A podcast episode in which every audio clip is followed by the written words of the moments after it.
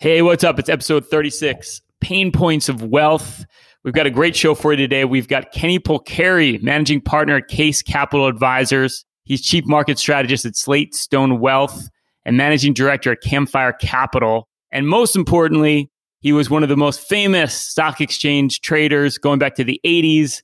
And no one gives you a better tour of the New York Stock Exchange than Ken. I can tell you personally. We're going to wrap with him this morning about what's going on with inflation, the economy, investing, and on the tipping point of wealth today, we're going to talk about bonds. Bonds are going down. Do you own bond funds? We're going to break it down for you, tell you exactly what you should be doing with bonds. So let's hit it. We got a great show. Turn on the music. Let's hop to it. Welcome to the Payne Points of Wealth, the podcast that addresses the pain points that come with creating, growing, and sustaining your wealth, giving you a multi generational perspective from three pains in a pod. Bob Payne, the boomer, Chris Payne, the millennial, and Ryan Payne, the generation somewhere in between.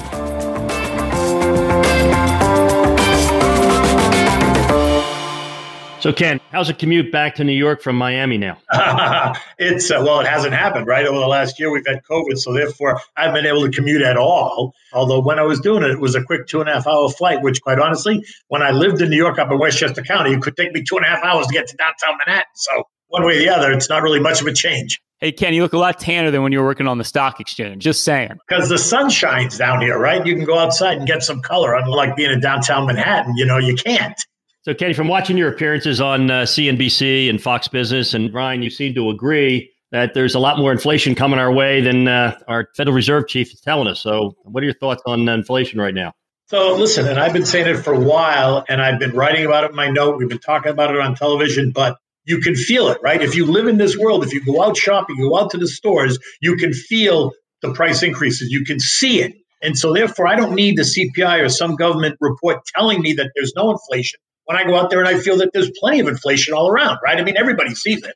Everybody's talking about it. Yet, you know, the government doesn't want to admit that we've got it. And so my sense is that it's building and it's building. And my sense is it's going to rear its ugly head. It's not going to be temporary or transitory the way that the Fed keeps telling us it's going to be. I think we're going to see this spike in the next month or the month after. But then my sense is it's going to remain. And that's going to then change the whole story, the whole Fed story, the CPI story, the inflation story, how hot is hot. Define hot. You know, you and I can define it one way. The Fed is clearly going to define it a different way to fit their story to fit their narrative. And that's going to be the part where I think the market's going to have a difficult time. And investors are going to have to figure out what's the definition of hot to them and then what's that mean to valuations. Well, I think there's two camps out there. You have a lot of strategists saying that it is transitory, that the tech trade that's been so hot for a decade is going to continue to be hot. And then you have another camp, and I'd say we're in this camp that says that the world's changed, right? We've got 25% more money supply. Like you said, every day you look at you know wheat prices the highest level since 2014. Copper, steel, housing prices, whatever, it's all going up, which says your portfolio today has to look a lot different than it did in the last 10 years, Karen. Well, that might be true. That very well might be true. And it does look a lot different, right? Because asset prices have risen. They've risen as a direct result of what every central bank around the world has done. In my opinion, I think we've gone way too far. And I think now we're in this, it feels like we're in this blow off stage. I don't know what's happening in housing prices by you,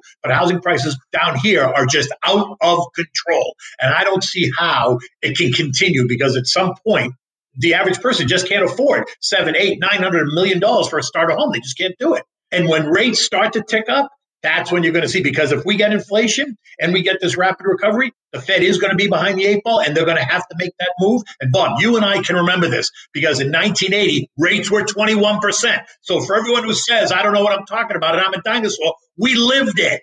And so, therefore, it's not impossible to see rates go back to that level. And in my opinion, we've had such unprecedented stimulus to this economy for a dozen plus years that my fear is that when it happens, the Fed is not going to be able to control it because we're in a place where we've never been before. It's like the Starship Enterprise, right? Go where no man has never gone. This is where we are.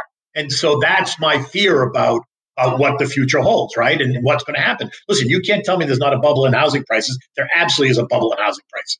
And when rates start to rise, that's when you're going to see housing prices correct. And they'll correct, in my opinion, fairly significantly. They're going to have to. Yeah, I remember the old uh, argument that real estate prices never really decline. They go up and then they go sideways and then they go up again. You know, I hear that, starting to hear that argument Well, I don't know. But again, Bob, you and I lived it, right? So I don't necessarily think that that's true, that real estate prices never go down. In fact, they went down during the financial crisis. They went down in the late 70s when interest rates at 21%. Housing prices got clobbered. Housing real estate was, uh, you know, people couldn't sell houses right? I mean, because it was too expensive. I remember my first mortgage was 14.5% on the very first house I bought. My mother and father thought I was crazy.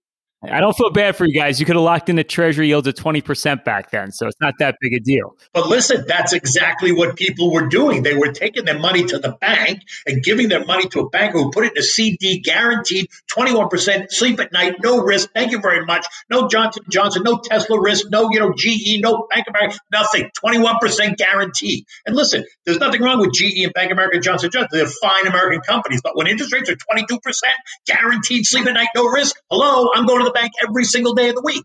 And that's what people did. Bob, am I right or wrong? That's what people did 1980, 81, 82. It wasn't until the summer of 1982 when the Fed, Paul Volcker, who was Fed chair, Ronald Reagan was president, they had just passed the Ronald Reagan tax reform package, and the Fed chair decided he was going to break the back of inflation because that was running at 13%.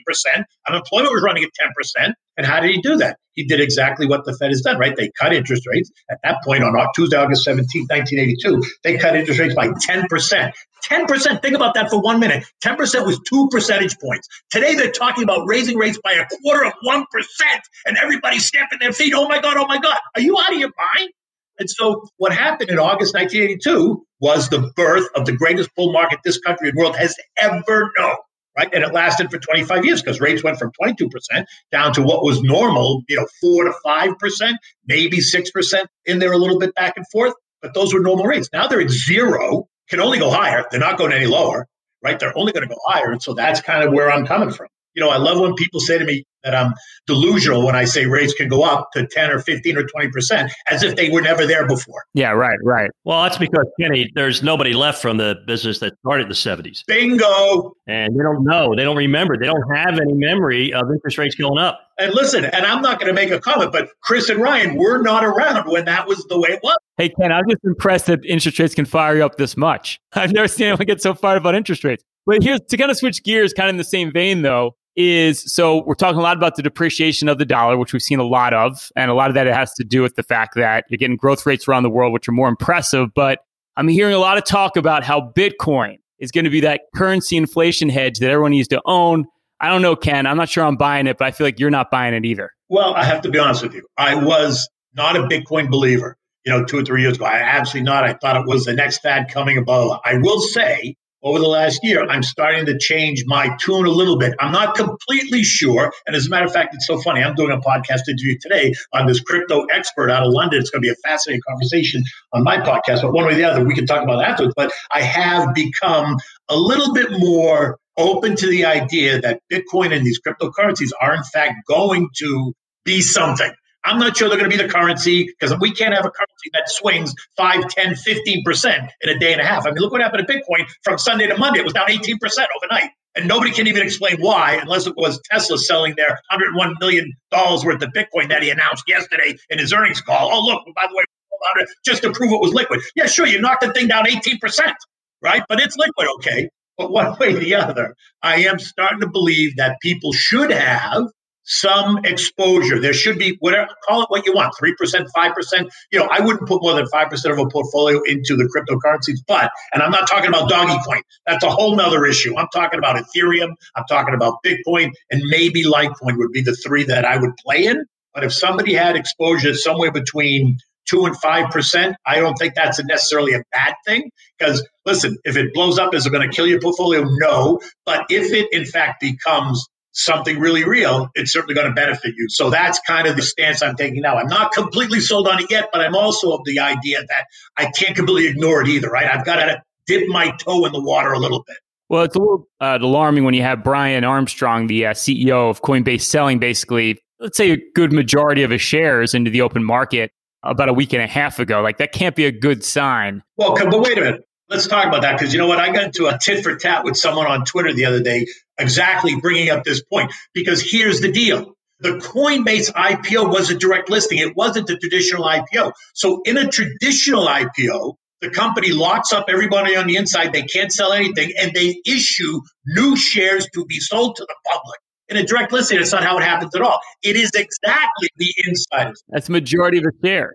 Well, because in my opinion, the guy saw this huge opportunity to make a lot of money. I don't think it says anything about Bitcoin because Coinbase is nothing but an exchange in which you trade these cryptocurrencies, right? I don't think it says anything in my mind.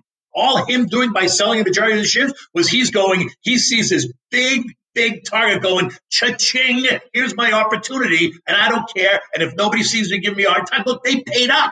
$153 to get those shares. That guy's not an idiot, in my opinion. I thought he was pretty smart. Hello, because now he's got actual real cash in the bank.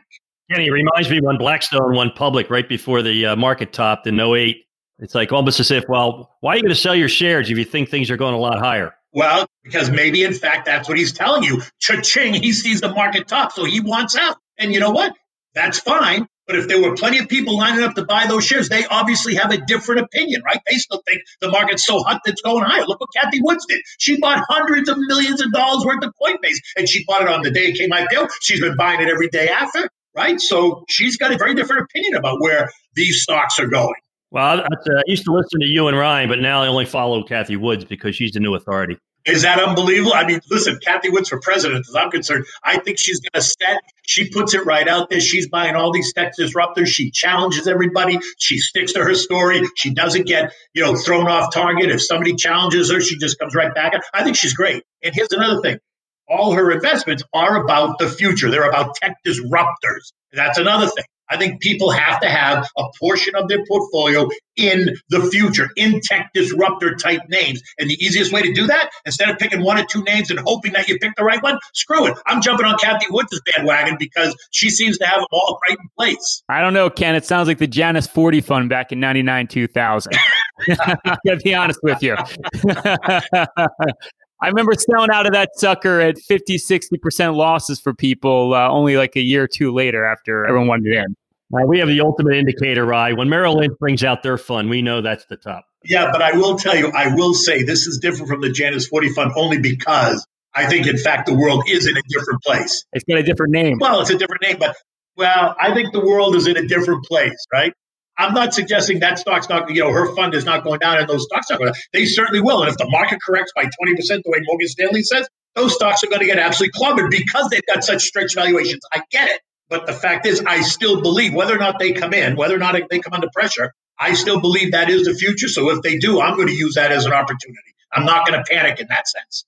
But you know, speaking about uh, you know Morgan Stanley and their market call, I mean, after 2020, where no strategist predicted a pandemic correction and the fastest recovery in history, why would we listen to any strategist about any prediction? I hear you. And so that's fair enough. And maybe you don't. But I think what you have to listen to is you got to take in all this chatter that goes around. You have to listen to what people do say, whether or not you think the guy's right or wrong. You got to listen to the argument and then make your own, right? You come to your own decision. Now, I don't think we're getting a 20% correction at all, right? I've been calling for somewhere between a 5 to 7% correction. To me, that would be fair, right? That would be kind of take some of the fluff out. But I will say if the Fed suddenly changes their tone and changes their tune and starts using different language in their policy statement on Wednesday, then you might actually see the market come under a swift reaction. Now, may not get down 20%, but it'll go down a quick 10% a day and a half, and it'll be like, oh my God, what the hell just happened, right? Because it'll happen that quickly. It won't happen slowly the way it used to before the automation. The automation will make it happen. It'll happen before you even know it. And that'll be the part that rattles people. Yeah, was we spent half our show just making fun of strategists and how wrong they get it over and over again. So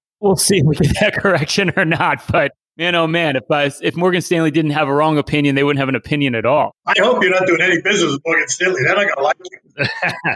no, we're just trying to take all their business away from them, Kenny. That's a whole different business plan. Well, listen, Ken, we took in a lot of time this morning. It's a real honor to have a real legend on Wall Street on the show, man. You're killing me. You're making me sound like I'm a dinosaur. Oh, did I just say that? Hey, you, you might be a year younger than Bob for all we know. So I don't know. So 1961, I was born. I just turned 60. We look damn good with that tan. Well, you're a puppy as far as I'm concerned. Yeah, thank you, Bob. You and I, we're in very good company. What do they know? They have no idea. And Ken, just to give you a quick plug, you know, we read your notes every morning religiously. You have great insights. I know you get up at like 3.30 to write them. How can our listeners access your notes? How can they subscribe? Because they're just awesome, in my opinion. Well, thank you very much. It's a free note, as you know, so you can subscribe by going to my website, which is just my name, kennypolcari.com. Scroll down to the bottom of the front page, and there's a big subscribe button there. You can put your email address in there if you want. The other way, you can get it on Twitter. It appears on my LinkedIn, and it also appears on my Bloomberg profile page. So if you have a Bloomberg machine, you want to get it there, you can also get it there. Awesome. Ken, thank you very much. Great to see you, my brother. And I wish your energy levels were just a little higher. well, you're very welcome. And I'll talk to you soon. Hey, I hope you're enjoying this episode of Payne Points of Wealth. If you like our content, maybe you love our content, don't be shy. Click on that like button. You can subscribe, get our weekly podcast delivered right to your inbox every single week. And don't be shy, leave a comment. All right, gentlemen, it's the tipping point. We pinpoint the pain point. Of course, that's P A Y N E, having the biggest impact on your wealth right now. And Bob and Chris, we talk a lot about how we don't like bond funds, especially here on our podcast. And with some bond funds now down over 15% over the last 12 months, I thought we could discuss with our listeners exactly how bonds work and what role, if any, they should be playing in your portfolio right now. Hey, Chris, what the heck is going on this week? We first we have on Kenny Polcari, and he's, Ryan gets them all riled up about interest rates, and now your brother wants to talk about something even more boring: bonds. I mean, what's going on here? well, it's not boring when you see things going down 15, 20% like fixed income right now. And I think the big message that we got from the beginning of this show, and I think something we've talked about week after week, is we're starting to see costs go up, whether it's in food, whether it's in housing prices, and what happens when the costs of goods and services go up, that means interest rates go up. And when interest rates go up, that has a very, very negative effect on any sort of bonds that you own. Now, first of all, Rod, when you're talking about bond funds, they're not fixed income. It's like calling a Ferrari a donkey. A bond fund, something that doesn't work, it can't work when you have inflation rising, you have interest rates rising, and interest rates are barely up, right? We're only at 1.5% of the 10 year treasury. And you're telling me, Ryan, that there's bond funds down 14% year to date? It's April 27th. Well, the crazy part about that, Bob, is the fact that interest rates have only gone up a little bit. And if interest rates continue to rise, maybe you have a 14, 15% loss on your bonds. Well, that could just be the tip of the iceberg. And why it's so, so important to think about this right now is because the whole idea of owning bonds is to have safety in your portfolio. But if you have an investment that can go down like 15, 20%, I don't know, Chris, that doesn't seem like safety to me. No, it's not safe at all, right? So let's talk a little bit about how bonds work. What is a bond exactly?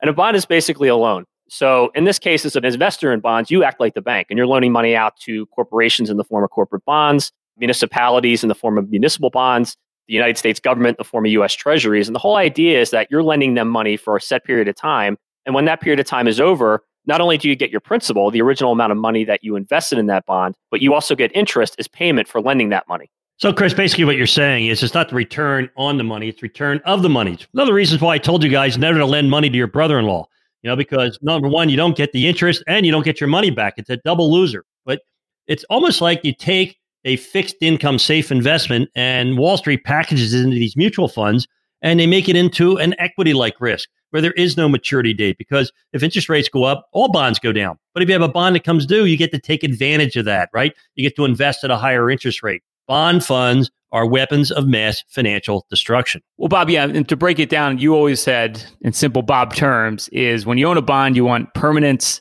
and definition. And all that means is you know the interest rate that you're getting and you know there's a set date in the future that your money is going to be returned to you. And as we've learned, you don't have those same certainties in the stock market, right? I can't say I'm going to put my money in the stock market and know at a certain date in the future I'm going to get my money back and I'm going to get a certain return but when you own bonds outright, it's that simple. You know who you're lending to, you know what they're going to pay you in interest to borrow your money, and you know the set date in the future that they're going to return your money. But to your point, is when Wall Street packages these bonds into a bond fund, it takes away the permanence and definition. And that's the big problem with owning a bond fund. Right. Not only does the permanency and definition go away when you own a bond fund, but there's also the question of quality. You guys remember back in 2015, there were a lot of municipal bond funds that were being AAA rated, meaning they had the highest possible credit rating that still held Puerto Rican bonds. And you guys remember what happened to Puerto Rico a few years ago? They defaulted on their debt, which means that the holders of those bonds lost their money. Well, that's the thing, guys. When you think about the bond portfolio, it's part of the portfolio. Like you have over time, stocks outperform bonds, bonds outperform cash. So why not just have all your money in stocks? It just comes down to risk, right? I mean, look, I love the stock market. We talk about the stock market being a great place to invest long term on our show. It's just very, very volatile. You have years where the market can go down 50, 60%. And the question is, do you want to see your hard earned dollars or your nest egg fluctuate by 50, 60% in any given year? Well, you know, most of us can't handle that. So the idea of owning bonds is have that ballast in your portfolio that offset a lot of that volatility. But the problem is, it's how you own them. Going back to what we've been talking about, you know, if you own them outright, they're high quality bonds that come due. Well, then yes, that takes a lot of risk out of your portfolio. But if you're owning these bond funds where nothing comes due, and to your point, Chris, if you actually look inside and see what these bond funds own, they end up owning riskier bonds. So not only don't you have a maturity on your portfolio, but you have a higher risk investment that you didn't even know you owned. I would argue, guys, that a balanced portfolio can actually outperform a portfolio that's 100% invested in the stock market. Just look at last year when the stock market dropped almost 40%. If you didn't have any money in bonds or cash in order to take advantage of stocks when they're on sale, you didn't perform as well in your portfolios as our clients did by rebalancing their portfolio when stocks went on sale. Most likely, if you're 100% in stocks, you panicked and sold at a loss and you're still waiting to get back in. Risk is inherent. Risk is something that's only recognized in hindsight. You want to be a winner in the stock market? Make sure you own the right bonds in your bond portfolio. Bob, Chris, and I have now spent a collective 70 years helping individuals just like you with their planning and investing. This is literally what we do every single day. Everything we teach you here on this podcast, along with some due diligence of your own, can help you get ahead financially at any stage of your journey. But if you have over $500,000 and you want a more hands-on approach and guidance, you can apply for a free financial review. Simply go to www.paynecm.com slash financial plan or click on the link below. We can put together a full audit of your investments, the fees you're paying, tax optimization, and a complete savings and income plan to ensure you're on the right path to achieving financial independence. Simply go to www.paynecm.com slash financial plan to see if you qualify for a free financial review. Hey, I hope you're enjoying episode 36, Payne Points of Wealth. If you like our content, you love our content, you think I'm witty, go ahead, don't be shy, subscribe to our channel, click the like button, put a comment below, help us get the good word out. We've literally doubled our podcast listenership over the last month. We appreciate that. So give us some love, give us a like, subscribe to our channel. All right, boys, the hidden facts of finance, random financial facts that may surprise you or even shock you. So, Bob, Binance, a popular crypto platform, investors can utilize leverage of 125 to 1 for some futures contracts meaning they can deposit just 80 cents to amass the equivalent of $100 of Bitcoin. That's pretty scary. Pretty scary, right? 125 to 1 leverage. Our former employer, Merrill Lynch, leveraged their balance sheet 35 to 1 and ended up going bankrupt, and now they're Bank of America. Oh, this is not going to end well.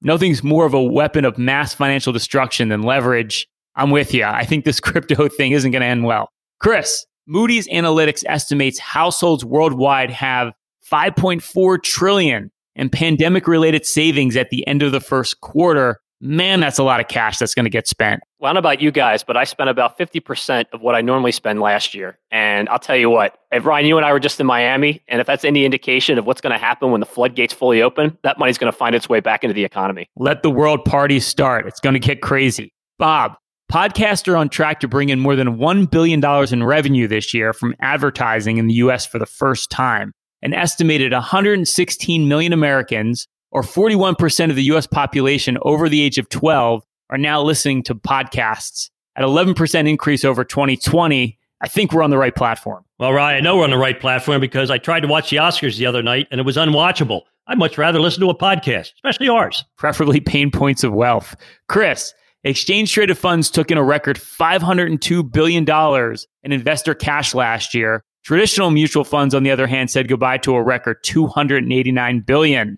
Well, let's see. Exchange traded funds are typically less expensive and more tax efficient. And as we say at Payne Capital Management, any money saved in taxes and fees is just as green as money made in the market. Exchange traded funds are new school, mutual funds are old school. You heard it here first. All right, we talked about this earlier in the show, but Brian Armstrong, Coinbase co founder, CEO, and chairman, sold 750,000 shares of his Coinbase stock on April 14th for a total of $292 million for an average share price of $389. The CEO selling all his shares Is that a good sign, Bob, for cryptocurrencies? Last I checked, Rye, the most insider inside the company of any company is the CEO.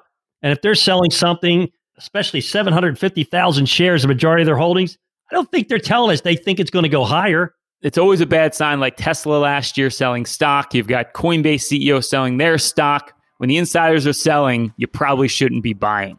All right, gentlemen, another great show. And if you like our podcast, you're into what we have to say, don't be shy. Click the like button, subscribe to our channel. And as always, stay loose and keep an open mind. Thanks for listening to the Payne Points of Wealth. Hopefully, you found the ideas discussed in this episode valuable and useful for your own financial journey. You can find out more about Bob, Ryan, and Chris's firm, Payne Capital Management, at bebullish.com or through the contact information found in the description of this episode in your podcast player or app. Join us next week for another episode of The Payne Points of Wealth, brought to you by Payne Capital Management. Information provided on today's show is provided for informational purposes only and does not constitute investment, tax, or legal advice. Information is obtained from sources that are deemed to be reliable, but their accuracy and completeness cannot be guaranteed.